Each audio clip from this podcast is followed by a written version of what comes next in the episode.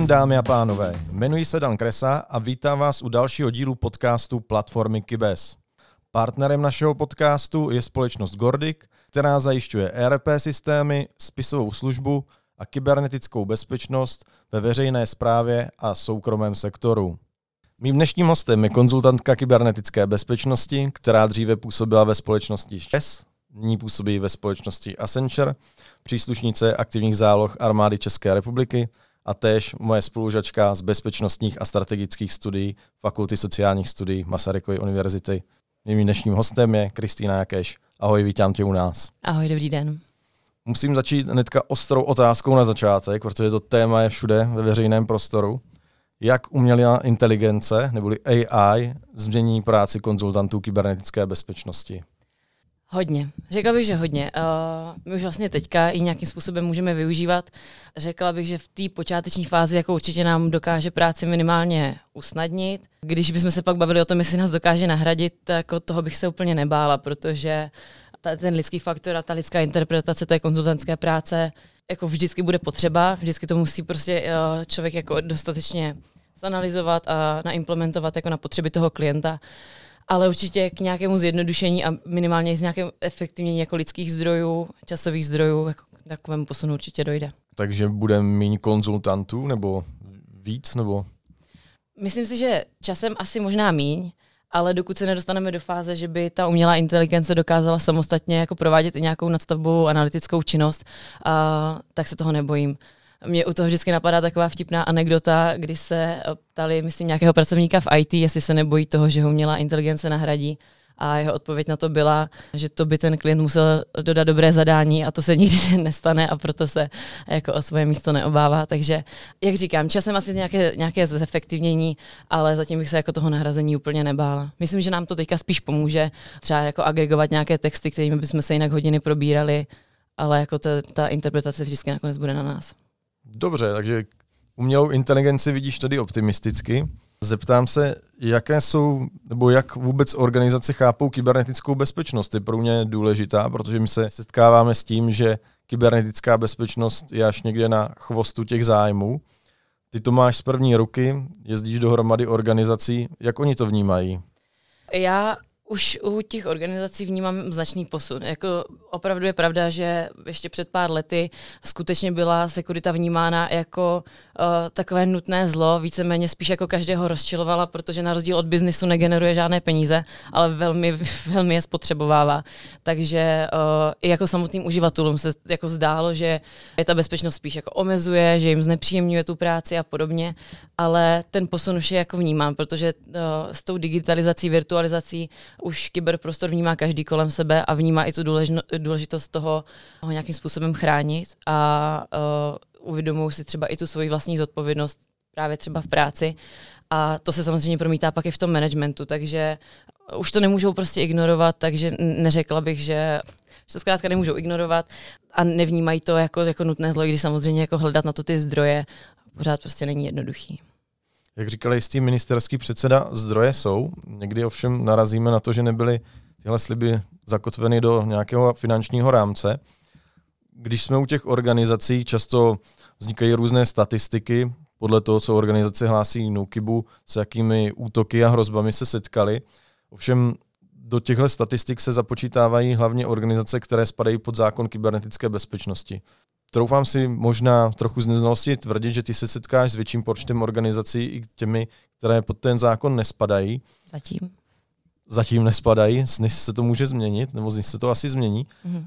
Jaké ty u nich vidíš nejčastěji hrozby nebo nějaké výzvy v rámci kybernetické bezpečnosti? Já, jelikož nemůžu zacházet úplně do detailu, tak se budu držet asi v takové té obecnější rovině. My jsme to tady vlastně trošku i, i načnuli. Určitě je to nějaký nedostatek té lidské síly, toho lidského potenciálu, protože nevím jako přesně ty statistická čísla, ale minimálně pocitově můžu říct, že jako nedostatek odborníků, expertů v kybernetické bezpečnosti je málo a ty organizace skutečně nemají kde jako brát. Takže musíme počkat, než nám doroste nová generace expertů a specialistů na kybernetickou bezpečnost. Druhý takový jako podstatný faktor jsou právě jako ty zdroje finanční. Prostě kybernetická bezpečnost prostě byla, bude a stojí stále prostě hodně peněz a jen tak se to asi nezmění. a pro ty organizace, zejména teď jako v krizi, je čím dál těžší jako na to vyčlenovat zdroje s tím, aby jako udrželi provoz a podobně. Když si to vezmeme teda, chybí nám jak lidi, tak zdroje obecně. Jak to ty organizace řeší? No, minimálně musí začít s tím, že demonstrují tu potřebu uh, na, na tu kybernetickou bezpečnost nezapomenout. Jo? To pak jako kde ty zdroje zhání, to už jako je, je jejich jako věc ve vysokém managementu, do toho až my uh, tolik jako nezasahujeme.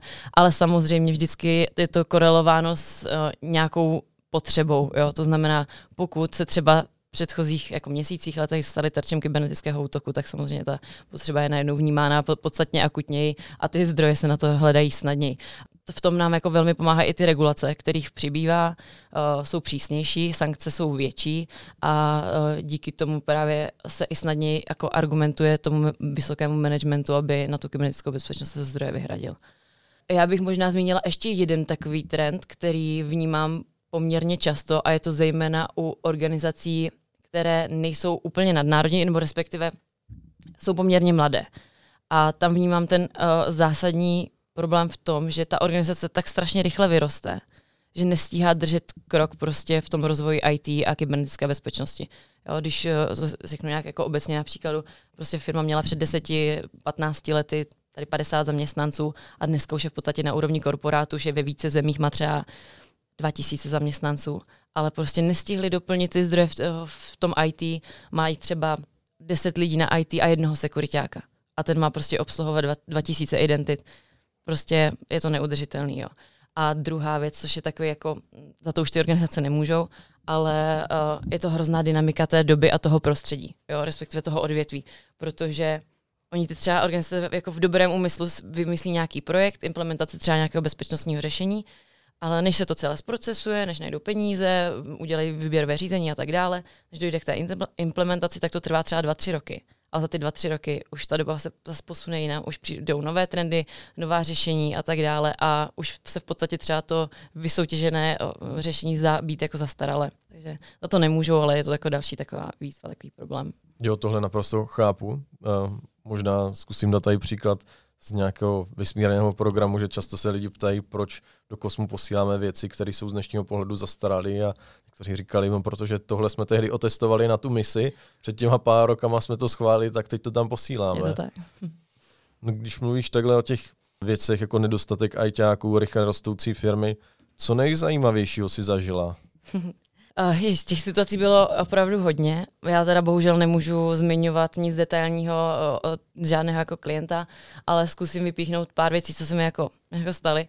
A začnu asi něčím takovým lehčím, úsměvnějším, ještě z doby v bezpečnostním dohledu, kdy jako došlo k takovému jako paradoxní situaci, kdy se na nás obrátila jedna zaměstnankyně, v podstatě jako s provozním incidentem a jako s nějakým přesahem, že asi to bude jako zajímat i bezpečnost, protože se jako nemůže už přihlašovat šéfovi do účtu a nemůže prostě uh, jako pracovat s jeho e-mailovou schránkou, s jeho kalendářem, s jeho účtem, že prostě se asi jako něco stalo. Takže vlastně takhle... To je hrozné, to jako... Omylem vlastně nahlásila sama sebe, že je pachatelem bezpečnostního incidentu, uh, ale to jako nebylo, nebylo nic záměrného, nic se zlým úmyslem, tak jsme ji poučili o tom, uh, o nějaké hygieně práce s, jako s účty a, a tak dále, o, o firmní politice a, a bylo to jako v pořádku, ale to bylo jako úsměvný.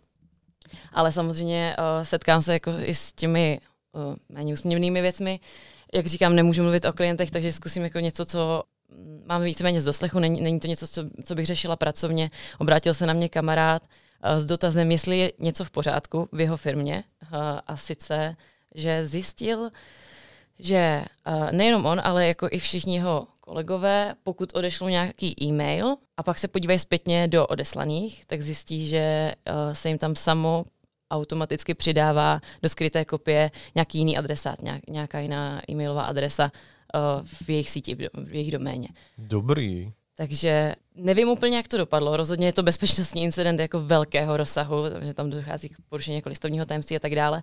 Ale uh, tak zajímalo by mě, jako jestli to byla chyba nebo záměr, ale rozhodně jako to je velmi zajímavý případ. Když jsme u těch klientů, o kterých chápu, že nemůžeš mluvit, je tam nějaká mlčenlivost, nějaké tajemství. Můžeš třeba rozdělit, na jaké organizace se zaměřujete typicky? jako a priori nikoho neodmítáme, takže nemáme nějaký vyčleněný uh, segment, prostě, kterému se zejména věnujeme. Uh, jako pokud je to prostě v nějakých mezích zákona a etiky, tak můžeme spolupracovat s kýmkoliv. Máme velmi transparentní politiky ohledně výběrových řízení a tak dále, takže uh, tam prostě musí být všechny parametry jako v pořádku.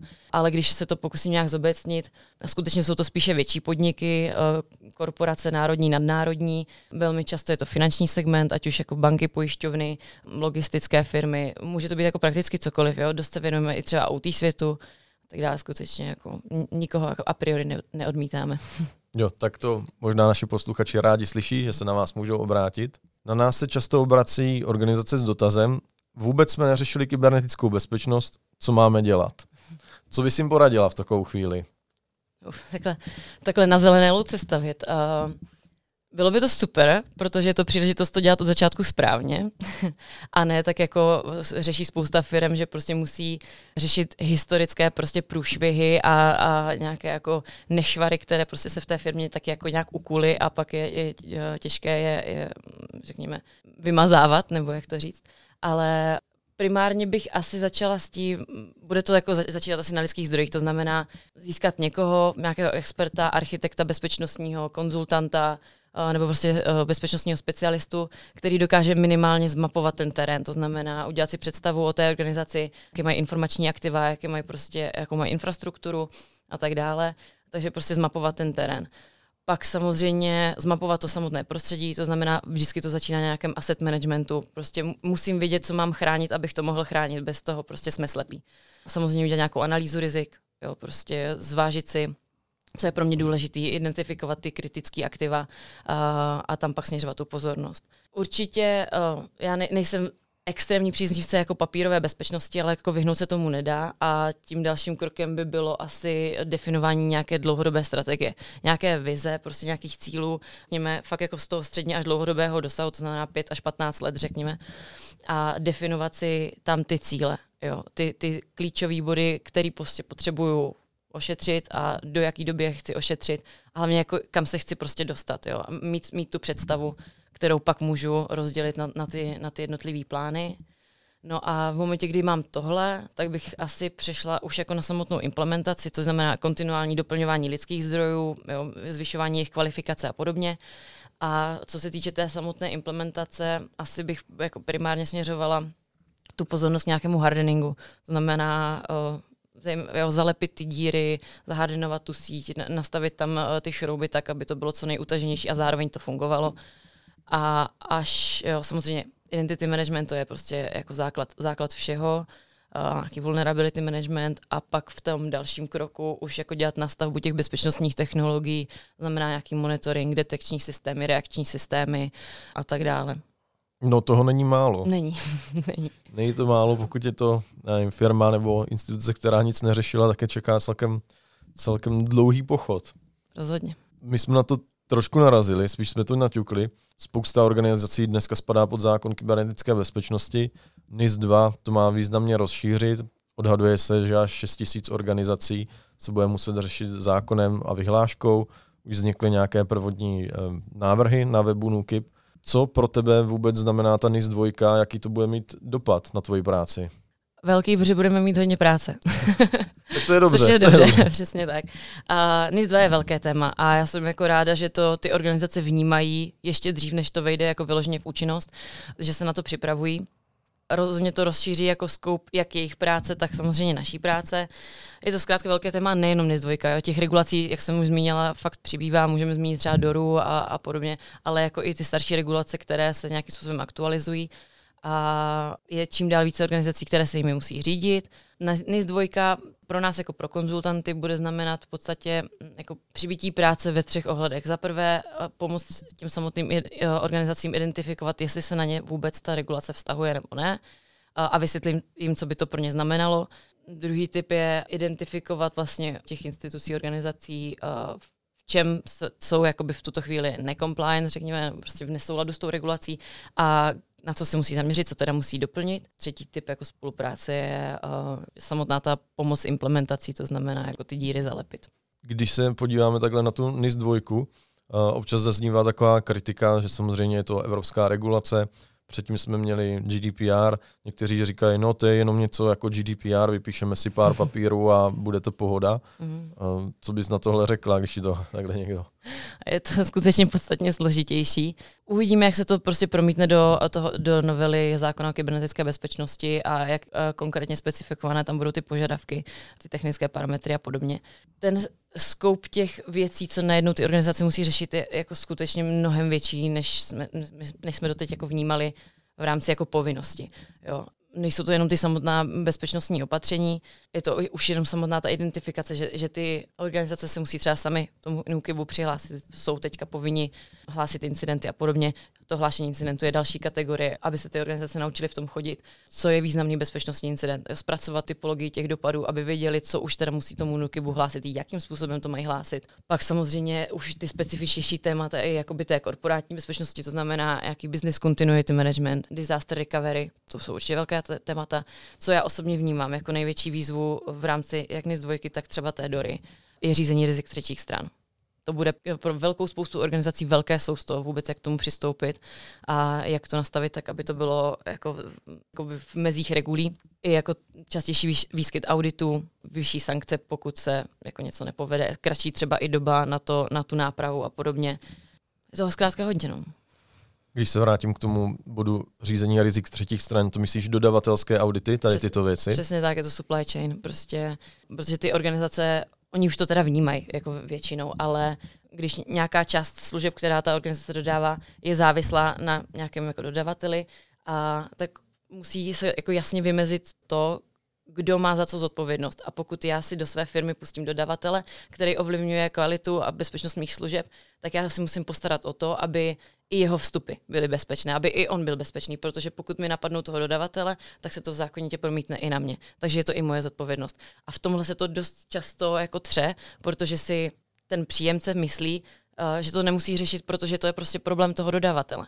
Jo, a takhle se navzájem si myslí, jako že jo, já jsem krytej smlouvou a bla, bla, bla, a teď se to tak jako mezi sebou hádá a ve finále tu zodpovědnost nepřijme nikdo. A pak, když dojde k průšvihu, tak se to těžko řeší. Tak či je to vina, hážu po sobě Přesně ten horký tak. brambor, že nik, nikdo za nic nikdy nemůže. Přesně tak. Odbočím teďka trošku víc.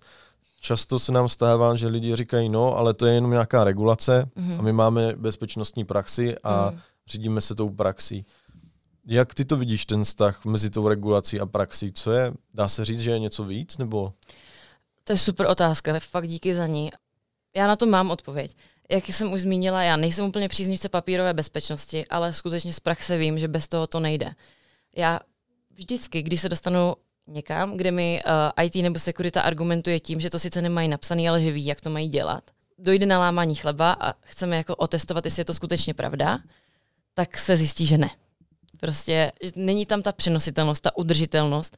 To znamená, pokud by skutečně všichni byli naprosto jako erudovaní, všichni věděli, jaké jsou prostě bezpečnostní standardy pro tu a tu technologii, jaké jsou prostě politiky, jaké jsou směrnice a mě, měli to skutečně zažito v sobě, tak se můžeme pak jako papírové bezpečnosti vyhnout. Ale myslím, že dokud se nám jako nezmění mindset a nebude jako dostatek lidských zdrojů v tomhle odvětví, což jako se bavíme o horizontu možná 50, 100 let, možná i víc, tak se prostě bez těch papírů neobejdeme. Další věc, jo, je, je, v každé organizaci je nějaká fluktuace, nějaká výměna těch lidských zdrojů a prostě když si tady seniorní um, security specialista prostě vymyslí nějaká pravidla hardeningu a nutí třeba IT je implementovat, ale má je jenom v hlavě. Jak ta firma zařídí, že po jeho odchodu, ať už prostě do důchodu, do jiného zaměstnání nebo něco, že se to bude dělat pořád stejně. Jo. A další věc je, v tom nám právě zase pomáhají ty regulace. Není to jenom o tom jako vědět, jaký je ten standard a z čeho vycházet, ale i to umět třeba prokázat a obhájit právě třeba při potřebách toho auditu. Jo, no to, co říkáš, to taky narážíme, že nějaká pravidla jsou, ale nejsou nikdy na papíře, ty směrnice nikdy nejsou a mm pokud po zaměstnancích chceš, aby něco dodržovali, tak oni se tě zeptají na základě čeho a mm. ty mi může říct na základě toho, že se to tak prostě dělá. To je takový argument, který moc neobstojí. Přesně tak. Je to, je to takový prostě jakoby i právní krytí té organizace, protože ta prostě řekne, ti zaměstnanci jsou seznámeni, tady je směrnice, oni podepsali, že prostě to rozumí. A když ji poruší, tak už se snadněji jakoby ta organizace kryje, že prostě nebo respektive mm, nemůže nikdo říct, že, že toho zaměstnance neproškolil. To je třeba jako jedna věc.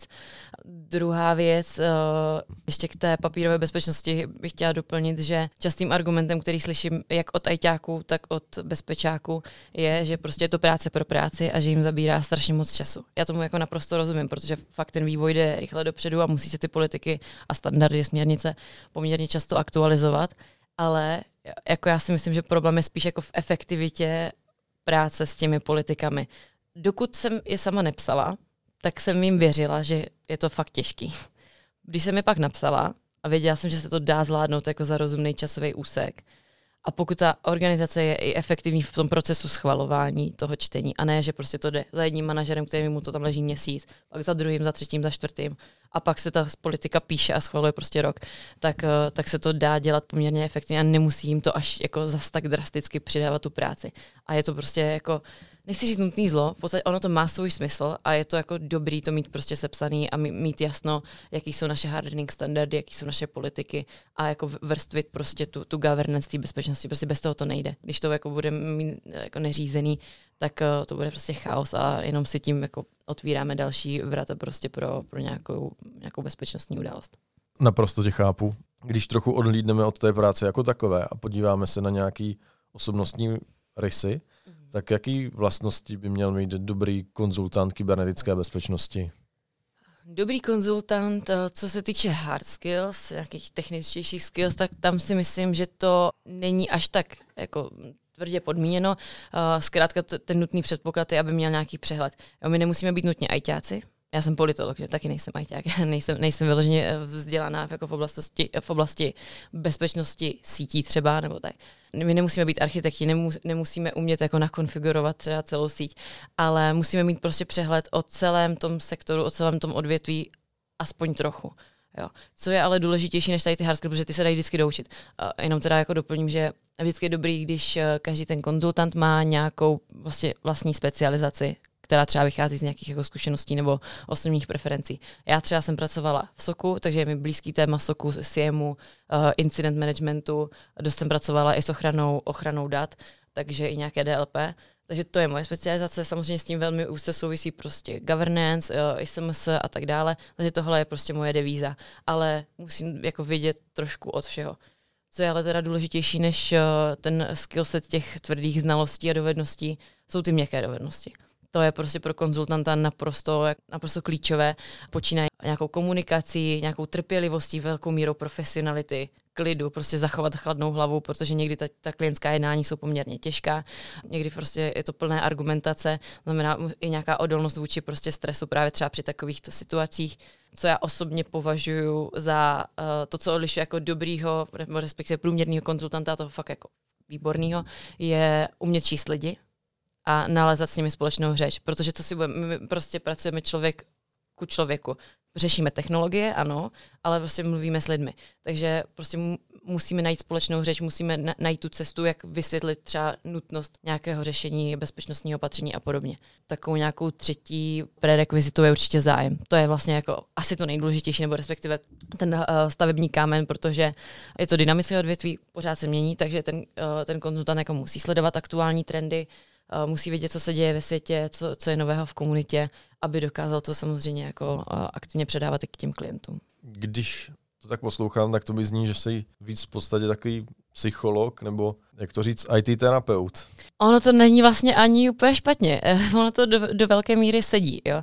Protože když bychom se bavili jako o expertech, o technicích kybernetické bezpečnosti, tak to jsou třeba naši kolegové uh, ze CFC, ze Cyber Fusion Centra, to jsou pracovníci prostě SOKu, uh, to jsou penetrační testeři, etičtí hackeři a podobně. Ti, co třeba implementují uh, přímo jako bezpečnostní řešení, jako já nevím, nějaký privilege access management a tak dále to není naše práce. My samozřejmě pomáháme třeba s implementací, my třeba jsme v roli jako nějakých poradců, konzultantů, projektových manažerů a podobně, ale naším, jakoby, naší hlavní devízou je interpretovat ty potřeby tomu managementu, jo. spolupracovat třeba na těch assessmentech, eh, na těch auditech, jo.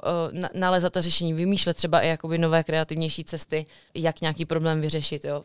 Příklad prostě eh, organizace je limitovaná svými technologiemi, potřebuje naplnit nějaký zákonný požadavek, my musíme prostě provádět těch několik iterací s těmi uh, našimi protěžky u toho klienta, aby jsme dosáhli nějak, nějakého jako zajímavého řešení, které bude dávat smysl a které nebude jako předražené a tak dále.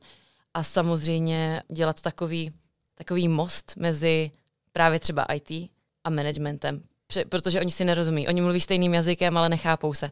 Takže to je třeba taky naše úloha. No ale jinak obecně jako se účastníme třeba, já nevím, velkých transformací, akvizicí, právě třeba jako příprava před nějakými audity a, a podobně. Takže ano, je to prostě skutečně fakt jako uh, interpretování těch potřeb, jako jak do IT, tak, tak do toho managementu. Krásně si to řekla, jste v podstatě takový most mezi tím IT a mezi Přesně tou tak. organizací. Mm-hmm. Už jsem na tebe práskl, že máš fakultu sociálních studií, mm-hmm. bezpečnostní a strategická studia. Taky jsem na tebe práskl, že jsi příslušnice aktivních záloh. Pomohli ti nějak vlastnosti, znalosti načerpané tady v těchto institucích při práci konzultanta? Rozhodně. Když začnu s FSS, respektive s bezpečnostními strategickými studiemi, tak je to, za prvé je to moje alma mater a kdo říká, že ho jeho vysoká škola neformovala, tak si lže do kapsy. Uh, rozhodně mě to dost naformovalo, zejména bych nedělala kybernetickou bezpečnost, kdybych nechodila na tento obor, protože uh, vlastně tam došlo k mému uvědomění během magisterského cyklu, když jsem měla vlastně první kurz kybernetické bezpečnosti, tak jsem si jako uvědomila, že by to mohla být cesta, že to má potenciál a že vlastně mi to není až tak cizí, jak jsem si myslela. Takže vůbec bych kybernetiku nedělala bez, uh, bez tohohle vzdělání, to je jedna věc. Druhá věc je jakoby ten skillset, co mi FSS dala, což je za prvé zejména přehled o celém světě, nebo respektive vnímání toho světa. Jo, že si člověk uvědomí, že se nic nedá vnímat jako izolovaně, jako v oblasti bezpečnosti. Vždycky je to provázano i třeba s tou tvrdou bezpečností, vojenskou bezpečností, samozřejmě ekonomickou bezpečností, politikou a tak dále. Prostě žijeme v komplexním provázaném světě a nelze říct prostě, já řeším jenom počítače a tím to pro mě hasne. Takže jako nějaký, nějaké vnímání bezpečnosti komplexně. Druhý takový parametr, nebo respektive jako schopnosti, znalosti, které jsem si tam osvojila, jsou rozhodně jako kritické analytické myšlení. Jestli něco se se naučí, tak tohle. Jo, nejenom samozřejmě, co, co je jako další důležitá věc, je jako velká disciplína a velká uh, motivace a odhodlanost fakt jako se prokousat velkou spoustou textů, napsat velké množství textů, ale umět se v nich jako dobře orientovat, umět jako zefektivnit si tu práci tak, abych našel to, co je pro mě důležitý a pak s tím jako efektivně pracoval. Co mě jako trošičku frustrovalo, ne, ne, asi to není žádné tajemství, myslím, že se s tím potýká větší množství studentů, je právě jako uh, to generování těch textů a ta uh, práce s tím kvantem textu, zejména z toho důvodu, že já jsem vlastně začala pracovat uh, v, v oboru ještě během studia na, na, na magisterském cyklu a už jsem měla to srovnání s tou praxí. A tam prostě poznám ten naprosto ty protichudné tendence, kdy uh, na vysoké škole vás nutí jako psát spousty stran a jako nabobtnávat ten text a prostě, no, zkrátka takhle. No, zatímco v praxi vás všichni nutí co nejvíc redukovat. A jakmile to má víc než 10 vět, nikdo to nečte prostě a podobně. Takže to, to byla taková jako trochu frustrace, ale na, naučila jsem se v tom prostě najít tu efektivní cestu a to mi, to mi jako rozhodně dalo dost do života. Samozřejmě nějaký komunikační skillset, ale co je nejdůležitější, tak je rozhodně tento kritické analytické myšlení, které jako využívám denně. No a co se týče AČR, uh, ty sice jsi nezmínil, uh, součástí jakého praporu jsem, ale já jsem, uh, nejsem ve vedství kybernetických sil a operací, jsem u mechanizovaného praporu, takže se v, v rámci armády nevěnuju kybernetice. Takže tam to propojení není úplně velké. Když mám tam nějakou úlohu, tak jako dělám takovou nějakou, řekněme, neformální osvětu prostě mezi, mezi kolegy, nebo když je třeba nějaká přednáška, tak jako třeba s tím přednášejícím jako ně, něco doplním, ale jinak, jinak tam to, to překrytí není velké. Tam je to spíš naopak, tam využívají mě, pokud když potřebují pomoct s nějakým Excelem, takže to je spíš takové usměvnější. To, co říkáš o FSS, můžu jedině potvrdit, on ten akademický svět, mám pocit, že si nějak tak žije svým životem bez toho, aniž by možná chtěl, musel se dotýkat mm. toho světa té praxe. Přesně tak. A já bych tomu ještě doplnila, že to mě jako jediné frustrovalo. Já na FS se vzpomínám jenom dobře. Kdyby ta praxe byla trošku víc zohledněná, tak by to bylo samozřejmě lepší, ale třeba se někdy posune. Jo, vidím to naprosto stejně. Mám otázku, které se tak nějak v dnešní době musím dotknout a hlavně skrz i to, že tady jsme v IT. V IT se většinou člověk setkává drtivé většině s muži. Jaké je to pro tebe jako ženu pracovat v IT na pozici konzultantka kybernetické bezpečnosti? Já musím s potěšením říct, že tenhle stereotyp už se jako úspěšně vyvrací. Neplatí to samozřejmě úplně všude, u nás třeba v naší firmě je prostě platný princip meritokracie. To znamená, je důležité zkrátka to, co, co víte a co umíte, a bez ohledu na to, jestli jste muž nebo žena. Trochu se jako nabízí, abych zmínila takové to jako typicky žen, ženám přisuzované povahové vlastnosti, které jsou třeba v práci konzultingu užitečné, jako třeba lepší nějaký komunikační skillset, a, nebo zjemnění toho tvrdého biznisu. Což ale z praxe jako skutečně vím, že to není podmíněno prostě pohlavím. Jo? Je to fakt jako dáno charakterovými rysy ale co se týče jako přítomnosti žen v tom biznesu, to rozhodně vnímám jako velmi kvitovanou věc. Nejenom samozřejmě, že, že ty ženy jsou rády, že, že mají více příležitostí, ale skutečně je to oceňováno i těmi muži, protože ty, do, skutečně jako došlo ke kultivaci toho biznesu, jo, k nějaké jako větší míře profesionality, větší míře kooperativy, eh, kooperativity, prostě spolupráce a tak dále. Takže eh, rozhodně k tomu posunu došlo. Musím jako samozřejmě zmínit, že před těmi pěti lety, když jsem začínala, tak to stejné nebylo. Jo. Uh, já mám štěstí, že teď jsem si vybrala firmu, která má skutečně jako zdravé pracovní prostředí, že tam je eh, jako vysoká míra profesionality, ale je, i já už jsem se v minulosti setkala například s doporučením od svého manažera, že nemám být vlastně vůbec ambiciozní, protože stejně půjdu za pár měsíců až let na, na mateřskou, takže by bylo zbytečné mě povyšovat. Jo. Tak to je zajímavé, asi pan manažer absolvoval předmět věštění z křišťálové koule, no vůbec, nevím, jak se to jmenovalo v Bradavicích, tam jsem rozhodně nechodil. Zajímavé, že tyhle názory jsou pořád ještě někde, uh, někde zakořeněný. Já bych to možná ještě doplnila, že je skutečně vidět ten posun v tom, kolik žen v tom IT a v té kybernetické bezpečnosti je.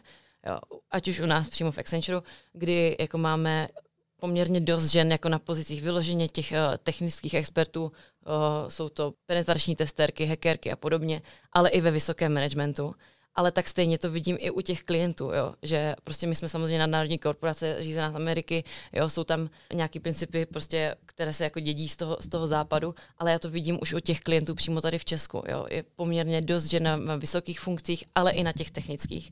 To znamená, už to jsou prostě ITčky, jsou to softwarové testerky, etické eh, testerky, penetrační testerky, pracovnice IT jako administrátorky, takže skutečně ta doba jde dopředu je to jenom dobře. Přesně tak, je to dobře. Mám pro tebe takovou otázku. Představme si studenta, a nemusí to být notně na FSS, ale může být. Nebo člověka, který přemýšlí, co dál se svým životem, nebaví ho třeba současná práce, tak proč by se měl někdo stát konzultantem, konzultantkou kybernetické bezpečnosti? Jako pokud chce, tak by měl. pokud to, měl bych chtít, to je dobré. A jako pokud bychom to brali tak, jako co je výhodou té práce, nebo, nebo pro koho ta práce je jako dobrá. Není pro každého, jo? ne každému to vyhovuje, prostě pokud už je někdo směřovaný do toho IT a do, kyber, nebo do kybernetiky obecně, nebo do té bezpečnosti, nemusí to nutně znamenat, že by byl i dobrý konzultant, nebo že by ho bavilo být konzultant.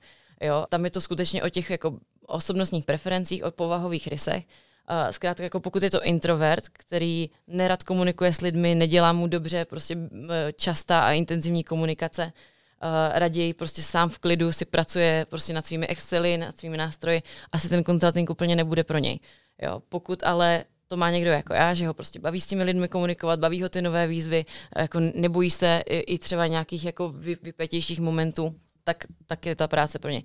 Samozřejmě musí ho bavit to téma. To prostě jinak nejde. Jako, samozřejmě dost často slychávám, že prostě volba IT nebo kybernetické bezpečnosti je pragmatická, protože je to perspektivní obor, má velký potenciál, uh, zaměstnanci se jako většinou mají dobře, ať už jako finančně, tak z hlediska um, jako kvality toho pracovního prostředí, to je rozhodně pravda, ale nejde to dělat jenom z těch pragmatických důvodů. Pokud vás to nebaví, tak za to nebudete nikdy dobří a nevydržíte tam prostě. Toto není to dostatek jako motivace, eh, jako třeba dobrý výdělek, to, abyste jako udělal třeba dlouhodobou nebo úspěšnou kariéru prostě v kybernetické bezpečnosti. Jo, takže musí to člověka bavit, spíš asi pro extroverty, pro introverty. Máme i introverty v týmu, ale to jsou takový introverti, kteří dokážou, uh, řekněme, balancovat, že oni si prostě užijou tu extrovertní chvilku prostě v rámci práce a pak jsou zase rádi jako introverti. Jako dá se to i trošičku ohýbat, Ale jako ano, když bychom to nějak jako generalizovali nebo paušalizovali, tak by se to asi týkalo spíš extrovertů. Jo,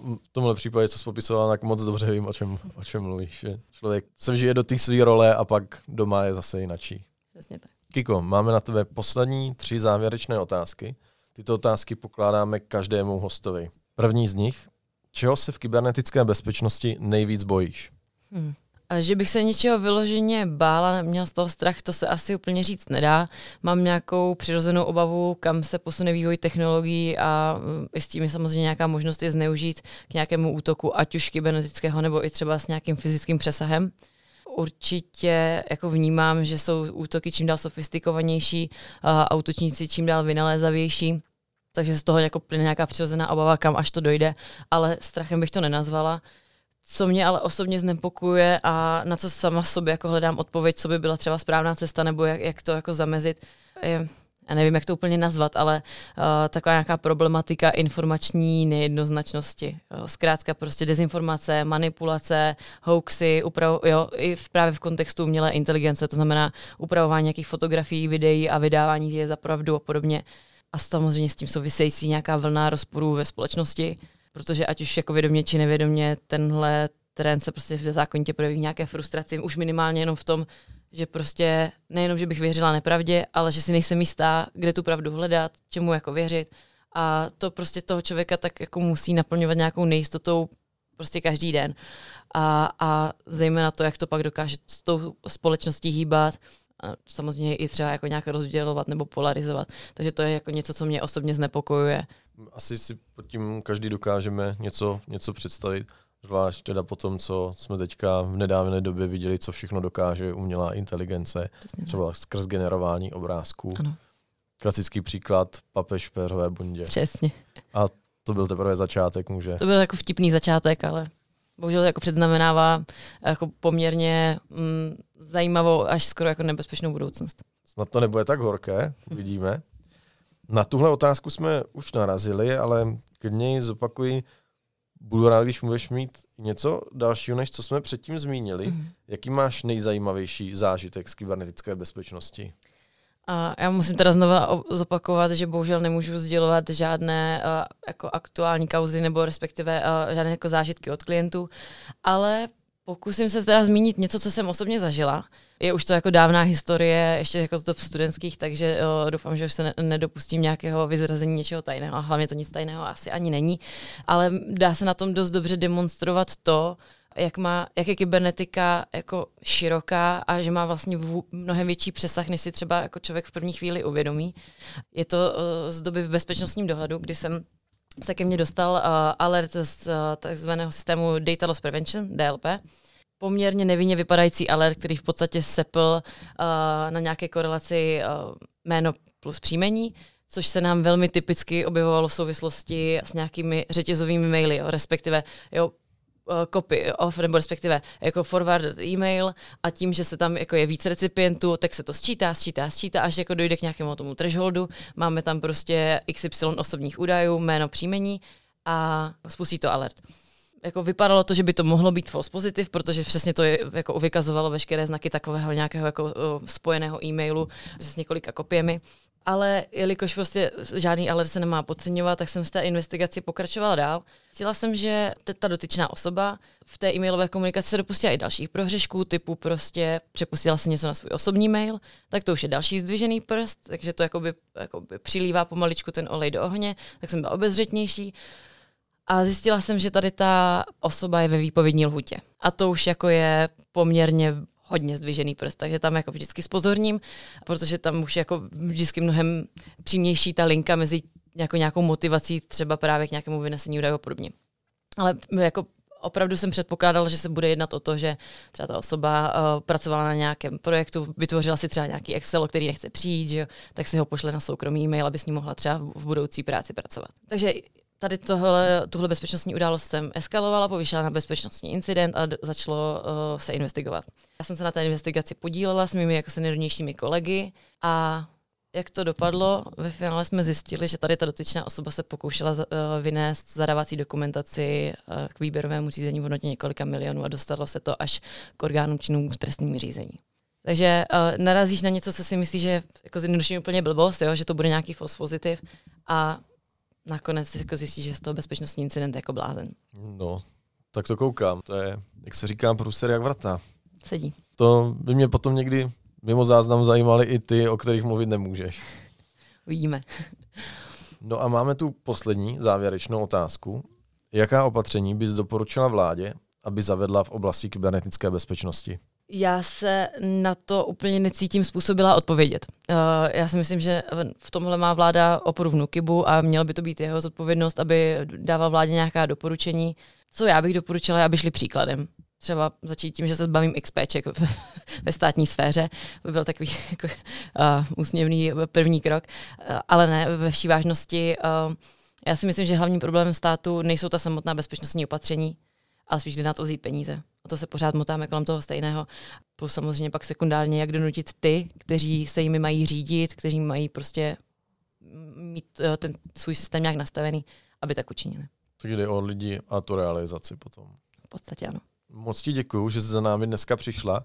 Chtěla bys ještě něco vzkázat našim posluchačům? Na to jsem se úplně připravila. Asi bych vzkázala, aby byli obezřetní, ale aby se nenechali tou problematikou toho, že je kyberprostor všude kolem nás, aby se tím nenechali nějak vystresovat. Zkrátka prostě dodržovat ty nějaké zásady hm, hygieny počítačové a, a děkuji moc za pozvání. No, my děkujeme, že jsi přišla a děkujeme i vám, našim posluchačům a přejeme všem, ať vás provází bezpečná síla. Ještě nás prosím nevypínejte. Novinky ze světa kybernetické bezpečnosti se dozvíte na našem webu kybes.cz, kde týdně vycházejí různé zajímavé články.